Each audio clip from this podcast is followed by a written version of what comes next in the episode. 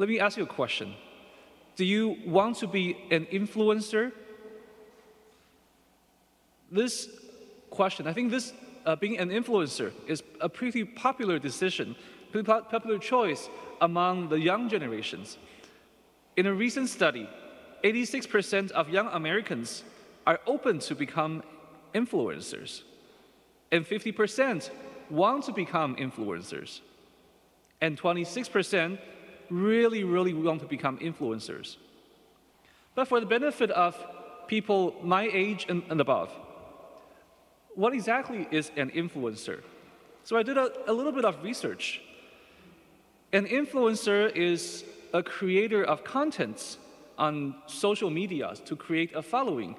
And this influencer develops the follow, following, so develop a crowd that follows him or her by sharing contents that inspire, entertain, inform, and connection.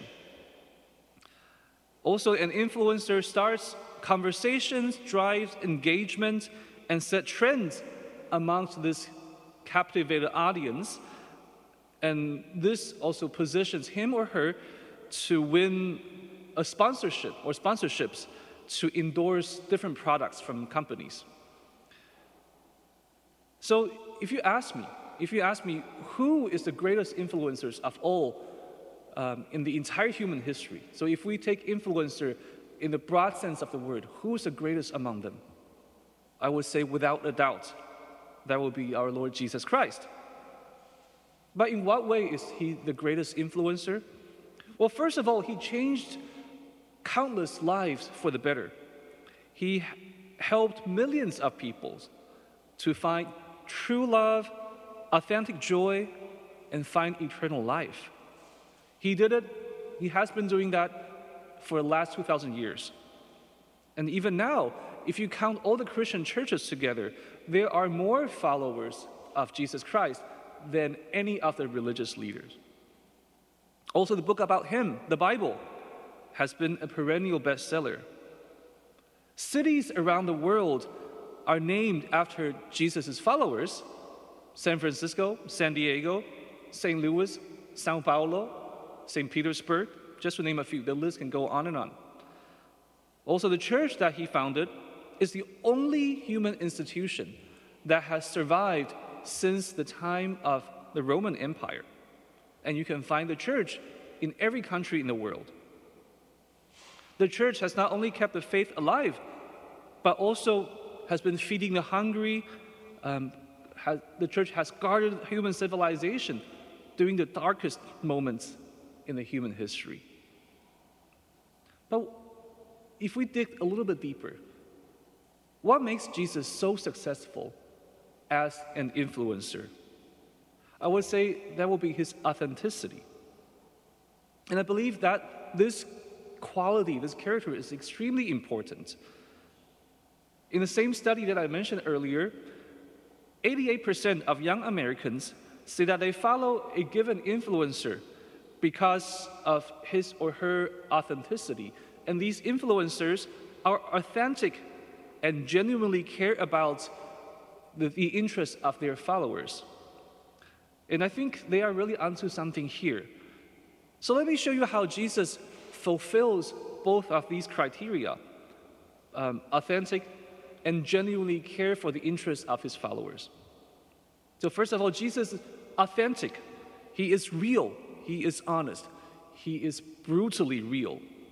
Recall last Sunday, we read the first instance where Jesus foretold his suffering and death to his disciples. And he was so blunt that his disciples were just dumbfounded. And Peter actually tried to stop him, say, Master, you cannot do this, only to be rebuked by Jesus. In today's gospel, we just heard the second instance. And again, disciples were dumbfounded by Jesus' blunt, bluntness. And the disciples, uh, according to the gospel, did not understand what Jesus was saying, and they were afraid to question him. But instead, they were fighting among themselves and debating among themselves who was the greatest. And this story is going to repeat for another time there's a third instance where Jesus foretells his death and, um, and suffering uh, in Mark chapter 10. Uh, and this time, John and James actually try to make themselves greater than all the other disciples, and the other disciples were furious. So here we can see a great contrast between the complete authenticity of Jesus, and on the other hand, the lack of authenticity, the inauthenticity of the disciples. You see, none of the disciples had anything to brag. They were not particularly intelligent nor powerful.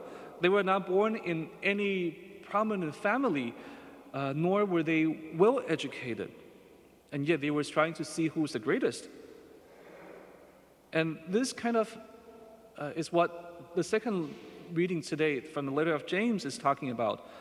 Where jealousy and selfish ambition exist, there is disorder and every foul practice. And the disciples coveted and did not possess. They asked but didn't receive because they asked wrongly and spent it on passions. On the contrary, Jesus is, was completely without inconstancy or insincerity.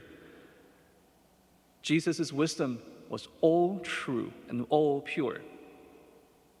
And in fact, he wasn't just honest to his disciples, he was honest to everyone else.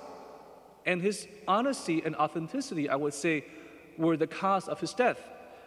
Because he pointed out the hypocrisy of the religious leaders of his day. And those religious leaders decided to arrest him and kill him. So, this uh, is what the first reading is talking about. The wicked say, Let us beset the just one because he's so obnoxious to us. He sets himself against his, our doing, reproaches us for the transgression of the law. And so, let us condemn him to a shameful death, for according to his own words, God will take care of him. And yes, God indeed took care of Jesus. Jesus was risen as he promised. Jesus never ever lied once.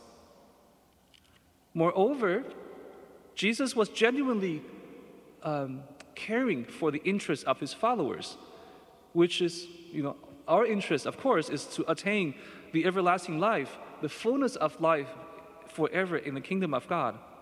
And how did, it, how did he do that? He just he didn't just say that he cared for us. He actually did care for us. He cared for us by dying for us. He died on the cross, as he foretold in the Gospels, and in so doing, he broke the bond of our sin and death and opened for us the kingdom of heaven, the door to this kingdom of heaven. And he also taught us how to act rightly in this world. And in today's gospel, he, taught, he taught us to really act authentically, be humble, and be uh, honest, be sincere like a child.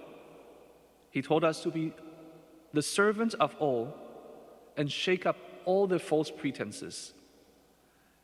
Jesus actually goes as far as saying that whoever does not accept the kingdom of God like a little child will not enter it. Or, in other words, in the Matthew version, unless you turn and become like children, you will not enter the kingdom of God. In other words, by acting humbly, we become more and more like Jesus Christ Himself, more authentic like Jesus Himself, and who is the Son of God, coming down to this world to save us and to die for us. So, brothers and sisters, if we, just by modeling our actions after our Lord Jesus Christ, we all can be powerful influencers like Him in this world. And I would definitely invite you to do so to be the influencers for Jesus on behalf of Jesus. Because if you do that, uh, you, people will be attracted to you by your genuineness and humility, and they will trust you because of your authenticity. But more importantly, it's not all about you. Through you, they will come to know Jesus. They will see Jesus in you. They will um, get to fall in love with Him, who ultimately loves us infinitely and wants to take us to the kingdom of His Father, where there is unending love and the fulfillment um, in the deepest sense, the deepest fulfillment.